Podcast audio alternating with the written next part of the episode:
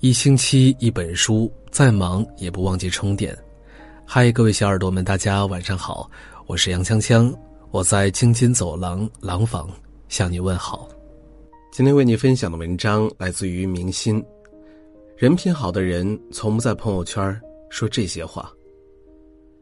真实的信仰当中有一句话：一个人的素养跟内涵，往往会在生活中不经意体现。如今，越来越多的人喜欢用微信在朋友圈记录自己生活的点滴。一个人在朋友圈说的话，最容易暴露他的修养和人品。真正有修养、人品好的人，从不在朋友圈说这样的话。你身边是不是也有这样的人，总是说一些让人无语的话，完全不自知，还说自己这是性子直？他们总是拿性子直、真性情当挡箭牌，说一些标榜自己心直口快的话，全然不管别人的感受，自我感觉特别好，一点儿都没有意识到自己的行为会让周围的人感到不适。试想一下，当你发朋友圈遇到这样的情况，剪了一个新发型，发朋友圈问好不好看的时候，他一脸嫌弃的说：“你傻呀，花这么多钱做这么老气的发型。”今天穿了新衣服，很开心。他说：“这衣服穿着显胖不好看，让你的心情戛然而止。”情人节，老婆送你一件礼物，你很喜欢，非常的珍重。他说：“这有什么好的？还不如他老婆送的。”你做了一道菜，觉得还不错，拍照发朋友圈，他就在评论里酸溜溜的说：“看起来觉得很一般。”俗话说：“良言一句三冬暖。”恶语伤人六月寒，这种说话口无遮拦、没教养的人，是朋友圈让人生厌的存在。一句无心的胡言乱语，看似无足轻重，但却扫了人的兴，伤了人的心。直性子是说真话，但不是说让人难堪的话，尤其是在别人的朋友圈中指指点点，根本不是单纯的性子直、真性情，这是修养不足的体现。修养不足的人总是不分时间场合的说一些给人添堵的话，让人只想远离，不想跟他有任何交集，久而久之就只能形单影只。一个人品好、有修养的人，说话一定会考虑别人的感受，心中有分寸，相处让彼此舒服。《弟子规》说道：“人有短，切莫揭；人有私，切莫说。”别人有短处，一定不要揭露出来；别人有秘密，一定不要到处讲。生活中，每个人都不可避免的有一些不愿意让别人知道的小秘密。读者李子在后台分享了自己的一件事儿：李子最近和老公办理了离婚手续，这件事儿她只告诉了她在公司里和自己关系最好的朋友，并嘱咐他不要告诉别人。心情特别糟糕，担心影响工作。他就向公司请了几天假，出去旅游散散心。假期期间拍了很多风景照，他选了那些拍的好看的照片发了朋友圈。有同事看到了，在评论区留言问李子怎么悄悄请假去玩了。因为有意回避自己的私事被公司太多人知道，正当他在思考怎么回复同事的时候，出现了令人尴尬的情况。朋友冷不丁的在这条评论里回了一句：“离婚了，心情不好，出去玩散心呗。”没想隔了几分钟，这件事儿就被传遍整个公司。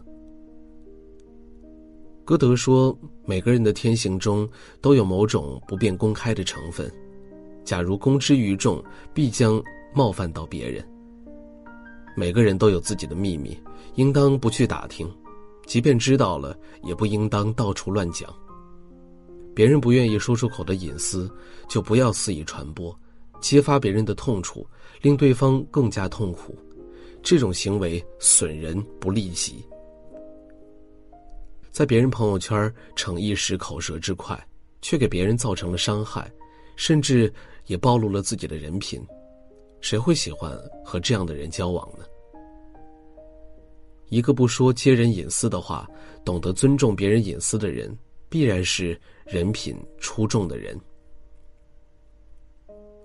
网上有一个流行词叫“垃圾人”，指的就是那些浑身带着垃圾情绪和负能量的人。他们日常最喜欢抱怨，遇到不如意就像倒垃圾一样，将自己的负面情绪发泄在朋友圈，传播给身边的人。前几天，有一个读者在后台说，他把一位朋友的微信拉黑了，问他原因，他说，这位朋友的朋友圈太多的抱怨，每天一堆负面情绪。看多了，自己也开始变得有点爱抱怨，浑身负能量。正所谓“白沙在涅，与之俱黑”，这就是潜移默化的作用。好的人或物处在污秽环境里，也会随着污秽环境而变坏。一个每天传播负能量的人，他的朋友也会受其影响，变得总是唉声叹气。